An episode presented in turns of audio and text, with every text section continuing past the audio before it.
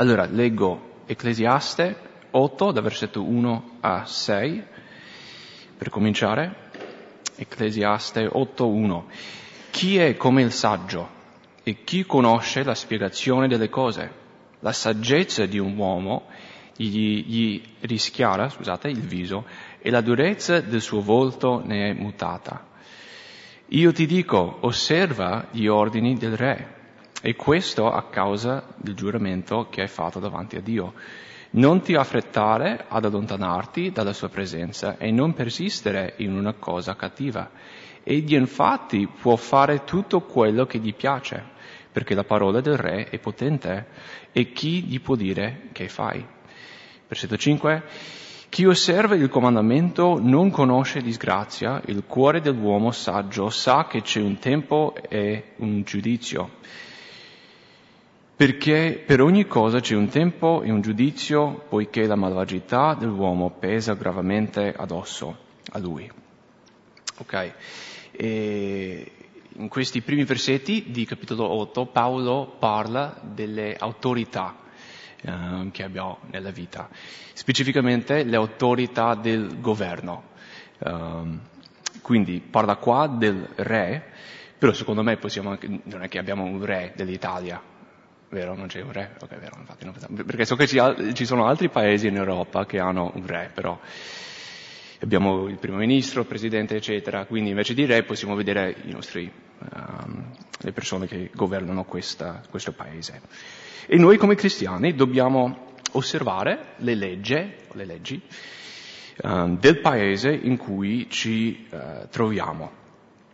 Uh, come dice in versetto 2, osserva gli ordini del re. Poi dice, sempre in versetto 2, a causa del giuramento che hai fatto davanti a Dio. Qua vogliamo notare che la nostra sottomissione alle autorità eh, in questo paese eh, fanno parte della nostra sottomissione a Dio. Okay? Um, se viviamo sotto l'autorità di Dio, cioè viviamo con il timore di Dio, di Dio, la sua autorità, vivremo anche sotto le autorità che lui ha stabilito. Okay? Uh, ci sono diversi tipi di autorità, uh, prima di tutto direi che c'è la famiglia, vabbè, prima di tutto c'è Dio, vero? Però poi c'è, c'è la famiglia, il papà, la mamma, sono l'autorità nella famiglia, la chiesa, il pastore, gli anziani, vero? Però anche il governo, il presidente, il primo ministro, governatori, sindaci, eccetera, eccetera. Dio ha stabilito tutte queste autorità. E se noi diciamo che siamo sottomessi alla sua autorità, vuol dire che ci dobbiamo mettere pure, eh, sottomettere, alle autorità um, in cui ci troviamo. Okay? Quindi sì, famiglia Chiesa, in questo contesto eh, l'autorità del governo. Uh, dobbiamo sottometterci alle leggi uh, e le regole del paese in cui ci troviamo.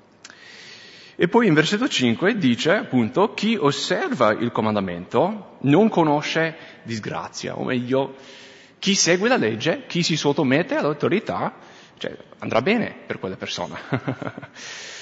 um, vi racconto un po' una, una, storia, o meglio, vi confesso una cosa forse che ho fatto, uh, fatto nel passato. Quando vivevo in Minnesota avevo una macchina, quindi parliamo di dieci anni fa più o meno, e avevo, si dice in italiano, il pe- piede pesante, che corri un po'. Purtroppo, eh, praticamente in un anno ho preso due multe abbastanza grandi, per dire, correvo un po' troppo. Eh, una volta stavo tornando dalla scuola biblica in California, eh, in Minnesota, e metti che sono 24 ore, cioè se non ti fermi, proprio 24 ore, e quasi tutto autostrada, e stavo tornando, no, autostrada, quindi corri anche abbastanza velocemente, e poi l'ultimo pezzo per andare all'autostrada a casa mia ero uscito su una strada normale dove il limite è molto più basso. e praticamente stavo andando, mi ero abituato all'autostrada, proprio 20 minuti, dopo aver fatto 24 ore no, di strada, proprio a 20 minuti, neanche 10 minuti da casa mia, il poliziotto mi ha visto e mi ha dato una bella multa. Poi qualche settimana dopo, di nuovo, stavo correndo, stavo in ritardo per qualcosa, di nuovo multa. E insomma, quasi 500 dollari ho buttato via quell'anno sulle multe, vi confesso. Se io avessi seguito la legge non avrei dovuto buttare via quei soldi, no? Se io avessi avuto un po' di pazienza, pazienza scusate, se fossi andato un po' più lento, secondo i limiti, eh, mi sarebbe andato molto meglio. Però poi se tu in America, non, cioè, qua penso che funziona un po' diversa, diversamente perché ci sono i punti, eccetera, però là se tu prendi tre multe nel corso di un anno ti togliono o rischi di avere la, ten- la patente tolta. E quindi dopo quelle due multe avevo l'ansia, no? Tipo, ma adesso se mi fermano, cioè mi tolgono la, pen- la patente per un po'. E, di nuovo, cioè, a parte i 500 dollari, quasi 500 dollari, 500 dollari se io, io avessi avuto pazienza, se avessi seguito le regole, i limiti, non avrei avuto poi quell'ansia, no? quel peso adesso, se sbaglio, niente patente. E quindi, versetto 5, chi osserva il comandamento non conosce disgrazia, o chi, chi segue le leggi, chi si sottomette all'autorità non deve avere paura, non deve avere ansia. Um, noi dobbiamo seguire le regole, uh, dobbiamo uh, sottometterci alle autorità che Dio uh, ha stabilito. Adesso andiamo avanti, leggo da versetto 7 a versetto 11. L'uomo infatti non sa quel che avverrà, poiché chi gli dirà come andranno le cose? Non c'è uomo che abbia potere sul vento per poterlo trattenere o che abbia potere sul giorno della morte. Non c'è congedo in tempo di guerra e l'iniquità non può salvare chi la commette. Ho visto tutto questo e ho posto mente a tutto quello che si fa sotto il sole quando l'uomo domina sugli uomini per loro sventura. Ho visto allora degli empi ricevere sepoltura e entrare nel loro riposo e di quelli che si erano comportati con rettitudine andarsene lontano dal luogo santo ed essere dimenticati nelle città. Anche questo è vanità. Siccome la sentenza contro un'azione cattiva non si esegue prontamente, il cuore dei figli degli uomini è pieno della voglia di fare il male. Qua sta parlando sempre dell'autorità, però lo vede da uh, cioè, un aspetto un po' diverso rispetto ai primi versetti. In versetto 8 lui parla del fatto che non c'è un uomo che ha l'autorità assoluta. Eh, come dice, non c'è uomo che abbia potere sul vento per poterlo trattenere o che abbia potere sul giorno della morte. Ed è vero che Dio delega, per dire, la sua autorità a, a, uomini, determinati uomini, donne, per dire, però nessun essere umano ha l'autorità assoluta, solo Dio ha l'autorità assoluta. Perché poi parla in versetto 9, um, Beh, lo leggo, visto tutto questo che ho posto mente uh, a tutto quello che si fa sotto il sole, quando l'uomo domina sugli uomini per loro sventura.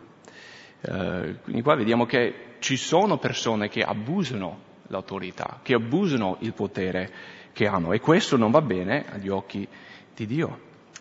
E secondo me è importante avere uh, tutto questo perché l'unica autorità assoluta appartiene a Dio, vero? L'unico che ha veramente il, il potere su tutto, l'autorità su tutto è Dio.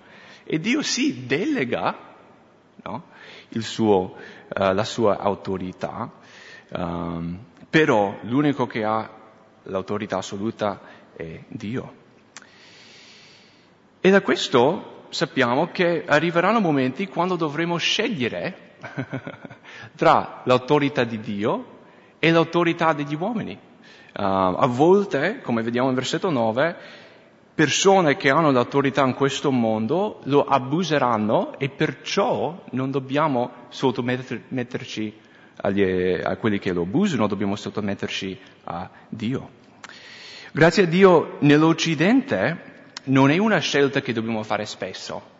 Amen? Cioè non è che dobbiamo scegliere tra sottometterci a Dio o sottometterci al governo. Um, abbiamo delle leggi, leggi giuste okay, che ci guidano nella via giusta e non è che dobbiamo scegliere tra Dio o no. Però se una legge va contro la parola di Dio, cosa dobbiamo fare? Dobbiamo sottometterci alla legge o sottometterci alla parola di Dio? La parola di Dio, vero? Un esempio in Atti capitolo 5 con gli apostoli, no? che loro predicavano ai giudei non piaceva, quindi l'hanno buttato in carcere e poi hanno detto, li hanno castigato e detto non predicate più nel nome di Gesù. E Pietro come ha risposto? Ha detto, ok, sì, tu sei la mia autorità, quindi mi sottometto a te. No, co- come ha risposto?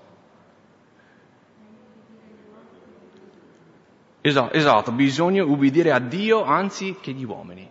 Quindi c'era questo conflitto e Pietro ha detto no, in questo caso io mi sottometto a Dio, io seguo Dio, ok? Io mi sottometto alla sua autorità.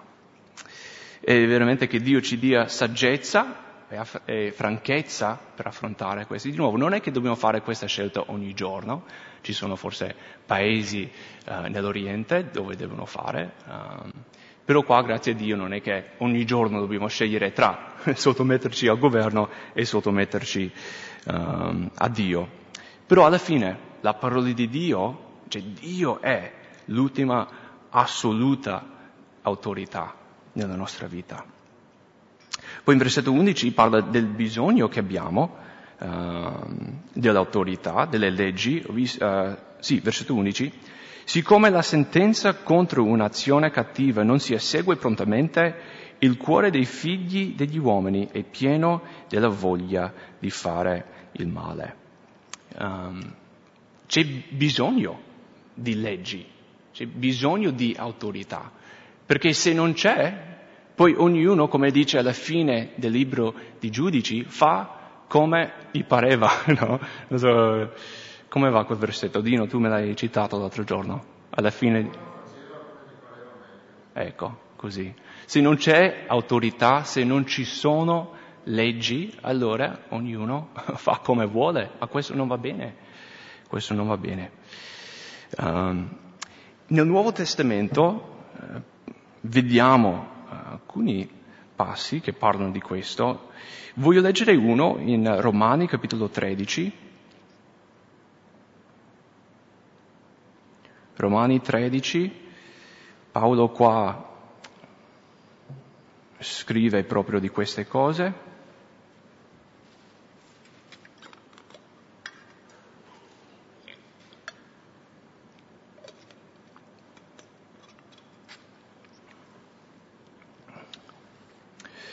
Romani 13.1 Ogni persona stia sottomessa alle autorità superiori, perché non vi è autorità se non da Dio e le autorità che esistono sono stabilite da Dio. Ecco, quindi sottomettiamoci alle autorità e poi non c'è autorità che esiste che non è stato stabilito da Dio. Ecco per cui, cioè, noi ci sottomettiamo alle autorità nella nostra vita um, perché ci sottomettiamo a Dio. Il timore di Dio ci farà sottomettere alle autorità. Ecco, è tutto, tutto collegato. Versetto 2, perciò chi resiste l'autorità si oppone all'ordine di Dio. Quelli che vi si oppongono si attireranno addosso una condanna. Infatti i magistrati non sono da temere per le buone opere, ma per le cattive.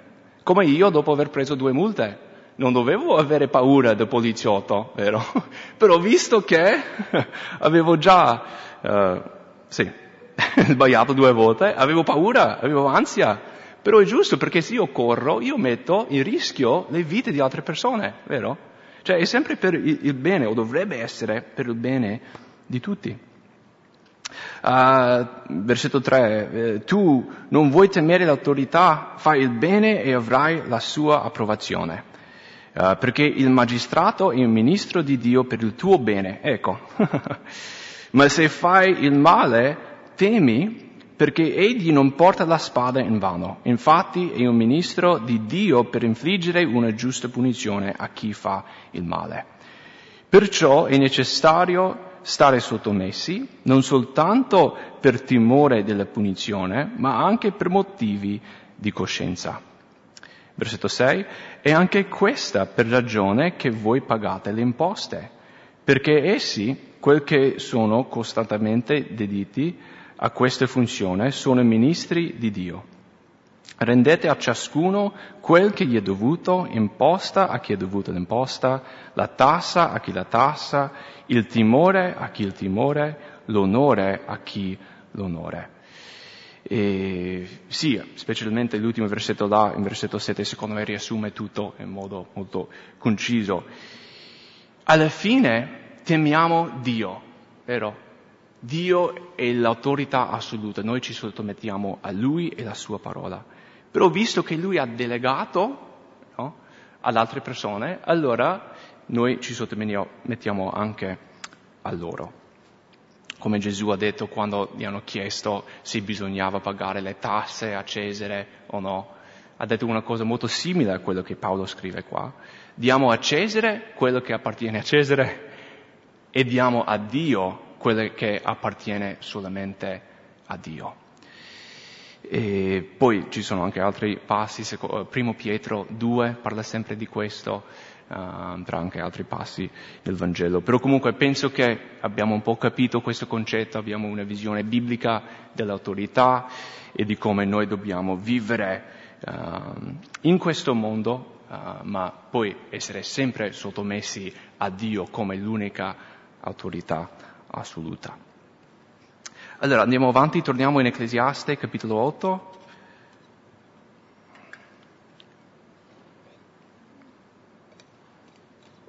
E leggiamo da versetto 12 a 15.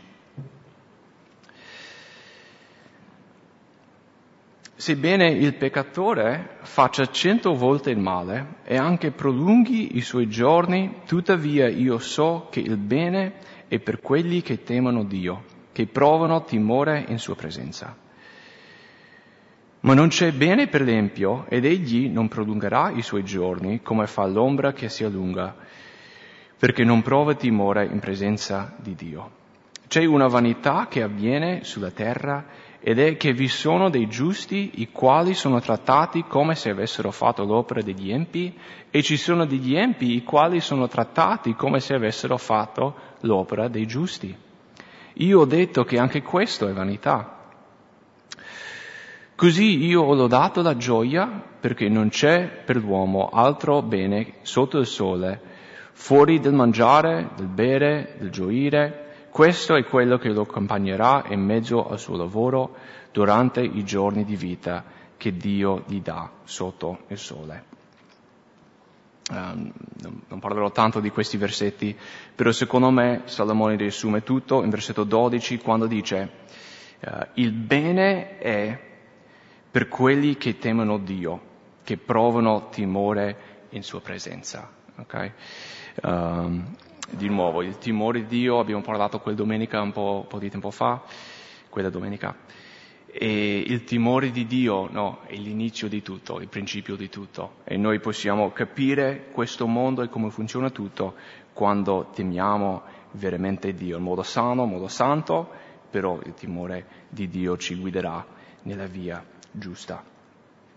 Ah, voglio andare avanti, versetto 16 fino a beh, 16-17.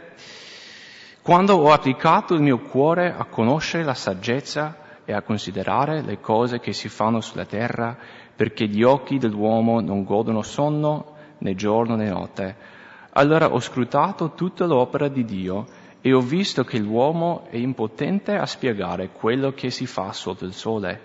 Egli ha un bel affaticarsi a cercarne la spiegazione e non riesce a trovarla e anche se il saggio pretende di saperla, però non può trovarla, o non però può trovarla. Qui di nuovo Salomone continua a raccontare un po' le sue ricerche, le sue esperienze, quello che lui ha scoperto con la sua saggezza. Ricordate che lui era l'uomo più saggio sulla terra, no? che aveva mai vissuto. E comunque lui qua dice che neanche lui, neanche lui, il più saggio, riesce a comprendere tutto. Neanche lui riesce a sapere tutto, come dice alla fine del versetto 17, anche se il saggio pretende di saperla, non però può trovarla. Okay? E qua parla e riflette sui limiti che noi abbiamo come esseri umani. Sì, dobbiamo cercare saggezza, come abbiamo visto tante volte qui in Ecclesiaste. Io eh, adesso nel mio tempo personale col Signore sto leggendo Proverbi che parla ancora di più della saggezza, del bisogno che abbiamo della saggezza. Uh, dobbiamo sempre imparare, non dobbiamo mai pensare che siamo arrivati o che non c'è ancora da imparare, vero? Dobbiamo sempre cercare di conoscere di più, conoscere Dio, conoscere no, altre persone, eccetera, eccetera. Però alla fine non possiamo mai capire tutto ciò che c'è da capire in questo mondo. E noi siamo limitati, non siamo Dio, solo Dio sa tutto e solo Dio può sapere tutto. E noi non siamo capaci, no, non, non abbiamo menti da poter capire e comprendere tutto. Infatti Salomone dice una cosa simile, se saltiamo un po' avanti, in versetto, scusate, capitolo 12, versetto 14.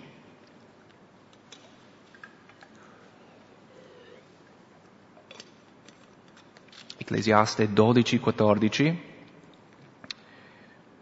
Del resto, figlio mio, sta in guardia. Si fanno dei libri in numero infinito, molto studiare è una fatica per il corpo. Sicuro tutti gli adolescenti dicono amen. Vero Francesco, Esther, Annalisa? È una faticarsi studiare, cioè non mi dovete mandare a scuola, è tutto vanità. Scherzo. No, no, non è quello il punto, dobbiamo comunque studiare, dobbiamo comunque crescere, imparare, d'accordo? Però il punto è che noi siamo piccoli e fragili, siamo limitati, ok? E se noi cerchiamo di comprendere tutto, capire tutto, imparare tutto, ci rovineremmo. Cioè, non siamo capaci proprio a comprendere tutto, siamo limitati. Solo Dio può sapere tutto, ok? E noi non siamo capaci a, a, a comprendere tutte le sue vite, tutto questo universo, eccetera, eccetera. Eh, voglio leggervi sempre in Romani, capitolo 11, alcuni versetti, Romani 11, cominciamo il versetto 33.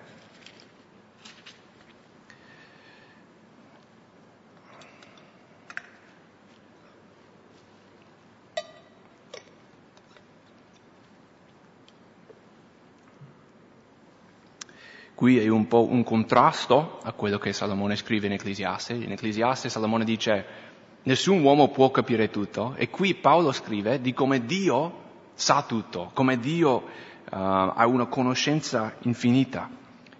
Romani 11, 33.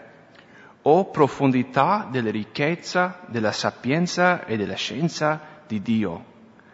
Quanto inscrutabili sono i suoi giudizi e ininvestigabili le sue vie.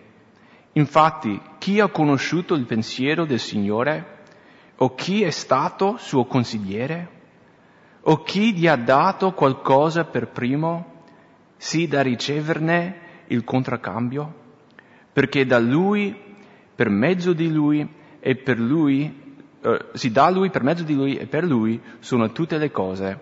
A lui sia la gloria in eterno. Amen. Paolo arriva un po' alla fine del suo discorso, in capitolo 9, 10, 11 qua, e dice quanto grande è Dio, cioè quanto grandi sono le sue vie, nessuno lo può comprendere al completo, però Dio sta facendo un'opera grandissima e lui eh, merita la lode per eh, quanto grandi sono le sue vie. E secondo me è bello perché qua Paolo anche se non riesce a capire tutto quello che Dio dice, che Dio fa, che Dio è, lui invece di un po' essere scoraggiato, lui glorifica Dio, lui lode, loda, scusate, Dio. Infatti leggiamo i primi due versetti di capitolo 12, versetti che conoscete di sicuro. Vi esorto dunque, fratelli, per la misericordia di Dio, a presentare i vostri corpi in sacrificio vivente, santo, gradito a Dio. Questo è il vostro culto spirituale. Non conformatevi a questo mondo, ma siate trasformate trasformati mediante il rinnovamento della vostra mente affinché conosciate per esperienza quale sia la volontà di Dio, la buona, gradita e perfetta volontà. Quindi Paolo arriva a questo punto quando dice, Signore, tu sei così grande, io non, alla fine non ti posso capire, io sono piccolo, tu sei grande, però invece di dire, vabbè, lui dice, Signore, tu sei degno. E quindi io darò la mia vita come sacrificio vivente, cioè io appartengo a te completamente. Tu sei il grande, tu sei Dio, tu sei l'onnipotente, meglio l'onnisciente, tu sai tutto, quindi io do la mia vita a te. Noi non possiamo capire tutto, sapere tutto, vero? Però possiamo dare la nostra vita a colui che sa tutto, che conosce tutto, che comprende tutto, che può tutto. Amen? Bene, torniamo in uh, Ecclesiaste, capitolo 9. Come siamo col tempo? Sì, otto e mezza. Per mezzanotte avremo... No, scherzo. Com'è? sì, abbiamo fatto un capitolo in 20 minuti, 25 minuti, quindi... Sì, prima delle 9. Um, ok versetto 1 di capitolo 9, leggo i primi sei versetti. Sì, io ho applicato a tutto questo il mio cuore e ho cercato di chiarirlo, che cioè i giusti e i saggi e le loro opere sono nelle mani di Dio. L'uomo non sa neppure se amerà o se odierà. Tutto è possibile. Tutto succede ugualmente a tutti la medesima sorte attende il giusto e l'empio, il buono e puro e l'impuro, chi offre sacrifici e chi non li offre. Tanto è il buono quanto il peccatore, tanto è colui che giura quanto chi teme di giurare. Questo è un male fra tutto quello che si fa sotto il sole, che tutti abbiano una medesima sorte. Così il cuore dei figli degli uomini è pieno di malvagità e hanno la follia nel cuore mentre vivono. Poi se ne, va, poi se ne vanno ai morti. Per chi è associato a tutti gli altri viventi c'è speranza, perché un cane vivo vale più di un leone morto. Infatti i viventi sanno che moriranno, ma i morti non sanno nulla, e per essi non c'è più salario, poiché la loro memoria è dimenticata. Il loro amore, come il loro odio, e la loro invidia sono da lungo tempo periti ed essi non hanno più né avranno mai alcuna parte in tutto quello che si fa sotto il sole. Voglio notare la frase all'inizio di versetto 2, tutto succede ugualmente a tutti. Salomone ha già riflettuto un po' su questa verità, no? che a volte il giusto muore presto e a volte il malvagio vive una vita lunga. Lui ha detto questo è vanità, non è giusto, però la vita è, è così. Sappiamo che la, vi- la morte ci, ci, aspetta a tutti, no? Fino ad adesso uh, la probabilità della morte è molto alta per noi tutti, ma anche le circostanze. Tutti si ammalano, vero? Non è che i ricchi o i giusti o una certa razza di persone, cioè non è che non hanno preso il Covid per dire, tutti si ammalano, tutti soffrono, tutti sperimentano difficoltà. Come il Signore ha detto, vi leggo Matteo 5, 45, velocemente.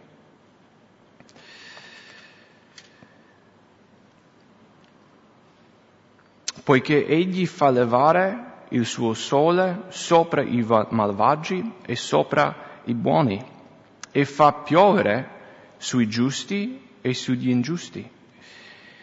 Ormai la vita è così? Un po' forse Gesù aveva questi versetti in Ecclesiaste in mente quando ha detto quello in Matteo capitolo 5, non sappiamo. Però è sempre lo stesso concetto, no? Tutti, tutti moriranno un giorno, ok? E nel frattempo noi soffriremo tutti, sperimenteremo tutti delle cose belle, le cose buone, vero? Però sappiamo che la sofferenza ci, eh, ci aspetta a tutti. Però il fatto che moriremo non vuol dire che tutto è vanità, vero? Il fatto che noi soffriamo adesso non vuol dire che la nostra sofferenza è vanità, non vuol dire che dobbiamo mollare, ok? Come ha appena detto, il bene è per quelli che temono Dio, ok? E noi possiamo anche avere coraggio sapendo che noi serviamo un Dio che fa cooperare tutte le cose al nostro bene, okay? sia la no- nostra difficoltà, la nostra sofferenza, le cose belle, le cose brutte, tutto quanto fa cooperare al nostro bene. Andiamo avanti, versetto 7. Va, mangia il tuo pane con gioia e bevi il tuo vino con cuore allegro, perché Dio ha già gradito le tue opere. Siano le tue vesti bianche in ogni tempo e l'olio non manchi mai sul tuo capo. Godi la vita con la moglie che ami per tutti i giorni della vita, eh, della tua vanità, scusate, che Dio ti ha dato sotto il sole per tutto il tempo della tua vanità, poiché questa è la tua parte nella vita, in mezzo a tutta la fatica che sostieni sotto il sole. Tutto quello che la tua mano trova da fare, fallo con tutte le tue forze, poiché nel soggiorno dei morti dove vai non c'è più né lavoro, né pensiero, né scienza, né saggezza. In questi versetti Salomone ci dà della saggezza molto pratica riguardo la vita. Visto che questa vita è breve, come abbiamo appena visto, visto che questa vita contiene anche delle sofferenze, delle difficoltà, okay? uh, visto che la pioggia, pioggia cade sugli ingiusti come i giusti, eccetera, eccetera. Versetto 7, va, mangia il tuo pane con gioia. Dice che dobbiamo goderci un po' la vita e le cose che lui ci dà. Dobbiamo godere la nostra famiglia, no? Qua dice moglie, però può essere anche marito, figli, mamma, papà, eccetera, o anche la famiglia in Cristo, no? Ma facciamo bene a fermarci ogni tanto, e questo ho già detto perché Salomone lo dice diverse volte in Ecclesiaste, facciamo bene ogni tanto a fermarci e godere le cose che il Signore ci ha dato, no?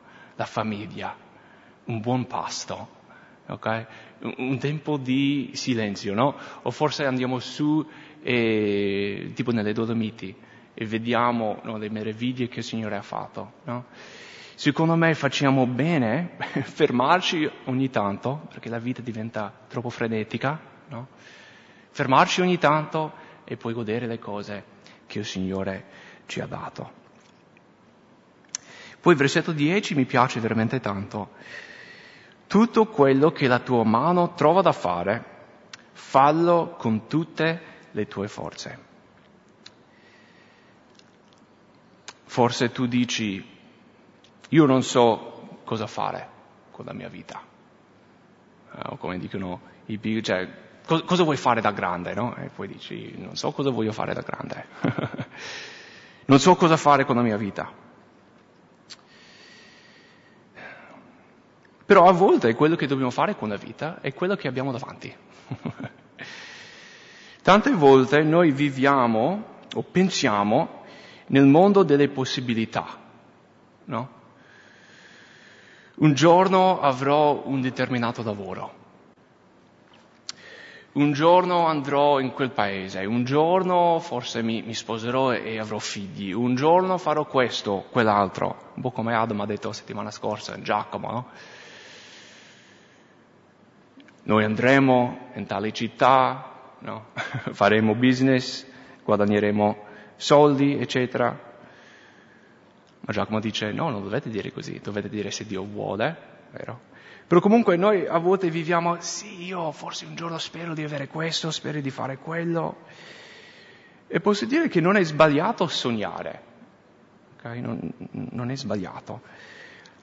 Però direi che è sbagliato sognare troppo e pensare troppo nel mondo delle possibilità, quello che potrebbe succedere, invece di quello che c'è, invece di quello che è il nostro presente, che è la nostra vita.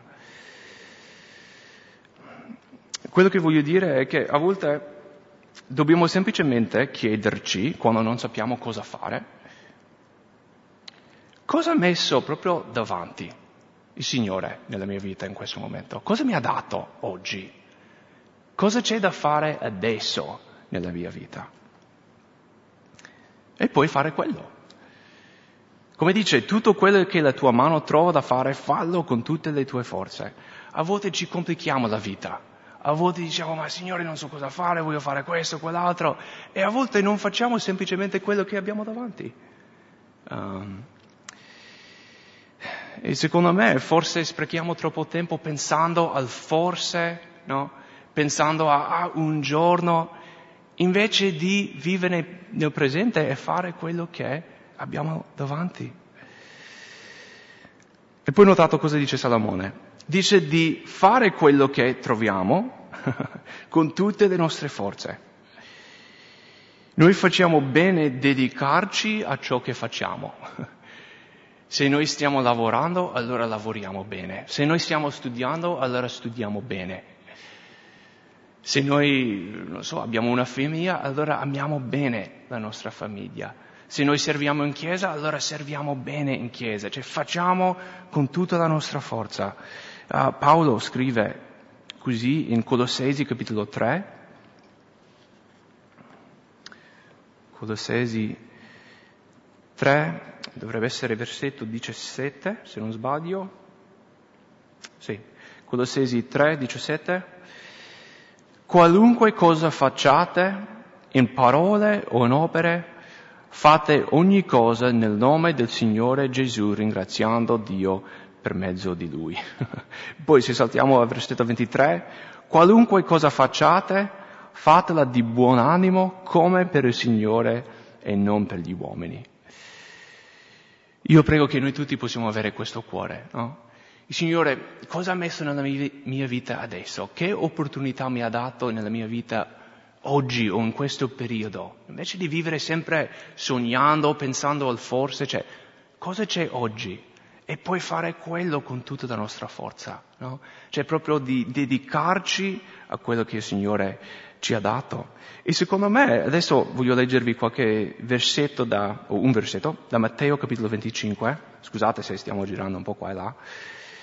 Matteo 25 e 21, secondo me questo contiene un concetto biblico molto importante.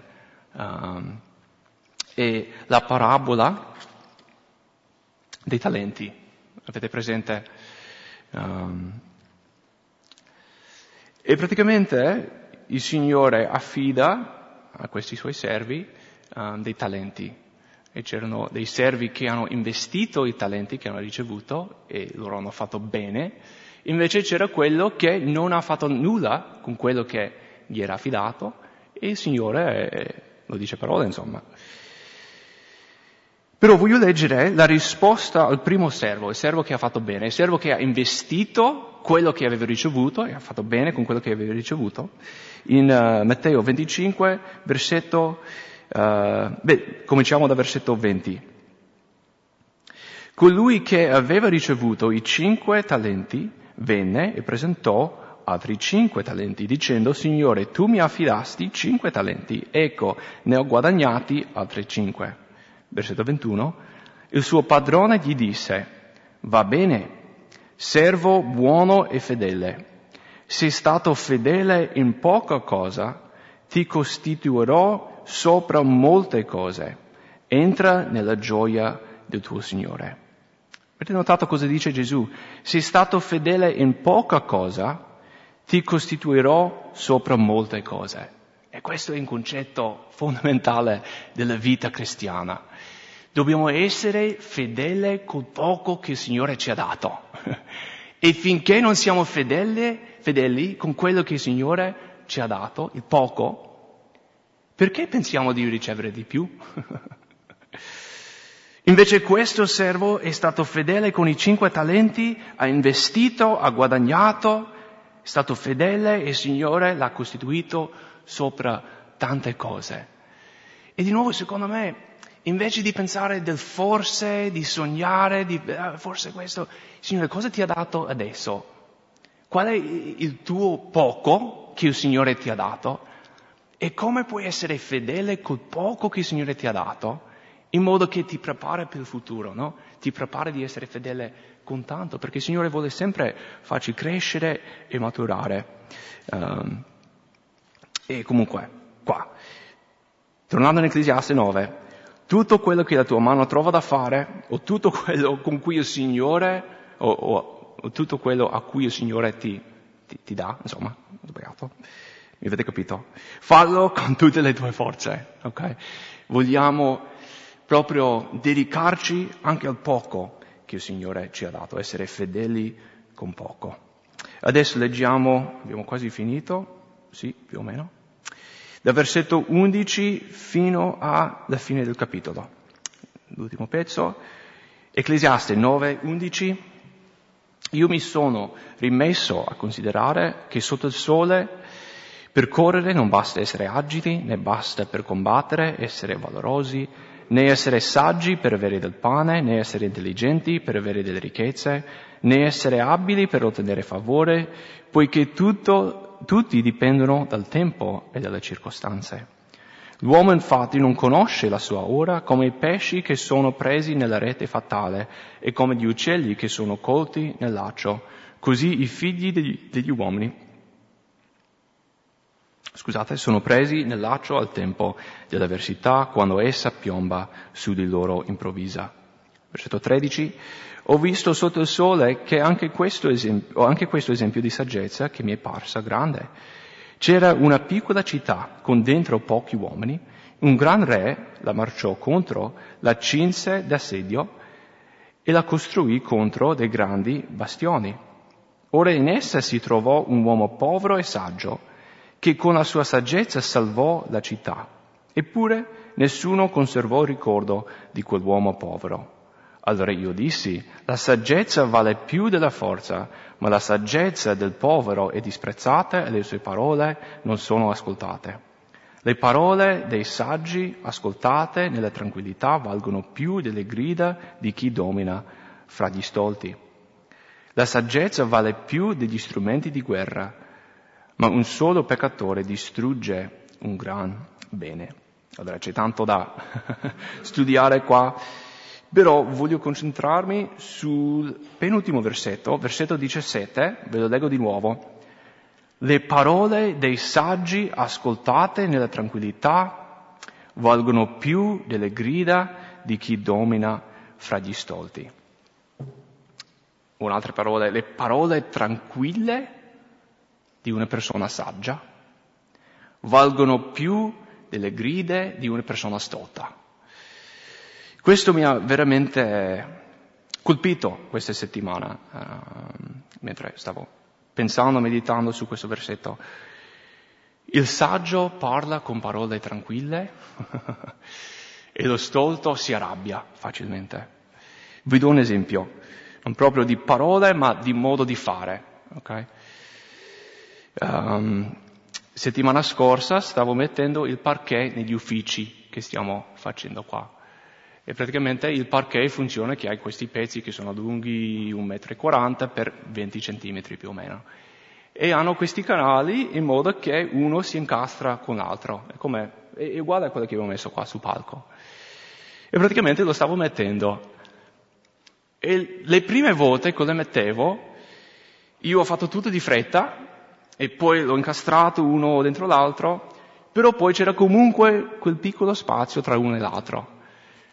E quindi cominciavo col piede, no? tipo, no? a cercare di farlo entrare, o prendevo il martello, quello di gomma, non quello normale, ma quelle di gomma, no? Tipo pam, pam, pam, ma perché non ci... No. E, insomma, ho speso più fatica, mi sono affaticato di più cercando di fare in questo modo, invece di fare in modo tranquillo. Invece dopo un po' di tempo ho notato che se io faccio tutto tranquillo, prendo la scopa e pulisco, tolgo tutta la segatura, i pezzettini, se lo incastri bene, in modo tranquillo, poi tac, forse no, un poco martello qua, a posto. Sprecavo molto meno tempo e spendevo molto meno energia. e mi ha, mi ha, fatto proprio riflettere, no? Lo stolto è là con martello a battere, no, col piede. Invece quello saggio, spero che ho almeno un po' di saggezza, ho imparato che meglio fare con tranquillità, mettere bene, spazzare via la segatura, boom, tac, a posto. E mi, mi, ha veramente fatto riflettere, perché troppe volte, non soltanto col parquet, ma con le persone, con la vita, con tutto, faccio un po' come lo stolto, no? E cerco di sforzare le cose. Invece, parole sagge, dette in tranquillità, hanno un potere maggiore. Mi ha fatto pensare di Mosè e la roccia. La prima volta ha colpito la roccia e cosa è successo? È venuto fuori acqua, nel libro di Esodo. Ma poi più avanti uh, sono tornati alla stessa roccia e cosa, cosa doveva fare Mosè? Doveva semplicemente parlare alla roccia. Cosa ha fatto? esatto, esatto, due volte. Il Signore nella sua misericordia ha fatto comunque scaturire delle acque, però poi il Signore ha detto, ma non dovevi fare così.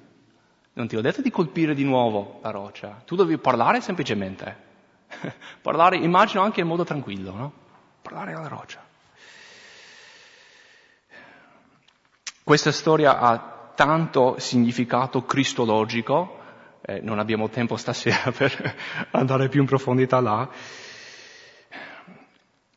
però Mosè nella sua rabbia ha colpito la roccia. Questa cosa non andava bene al Signore. E quante volte noi nella nostra rabbia colpiamo la roccia, sbattiamo col piede, sbattiamo col martello.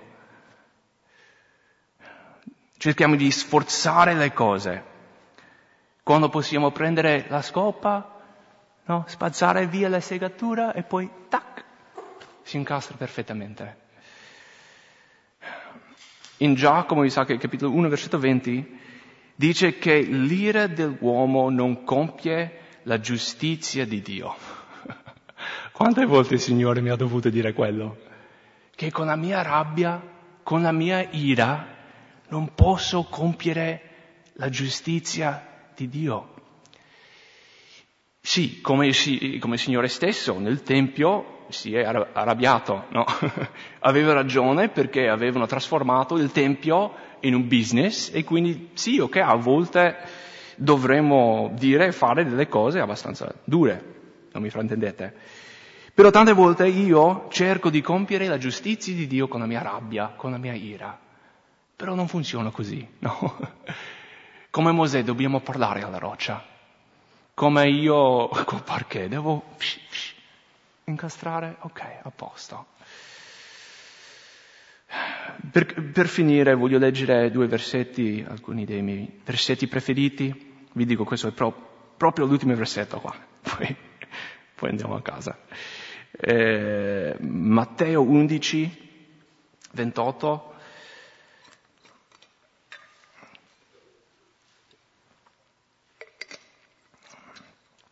Potremmo dire che tutta la Bibbia parla o comunica il cuore di Dio, però ci sono pochi versetti in cui Dio stesso dice il mio cuore è così.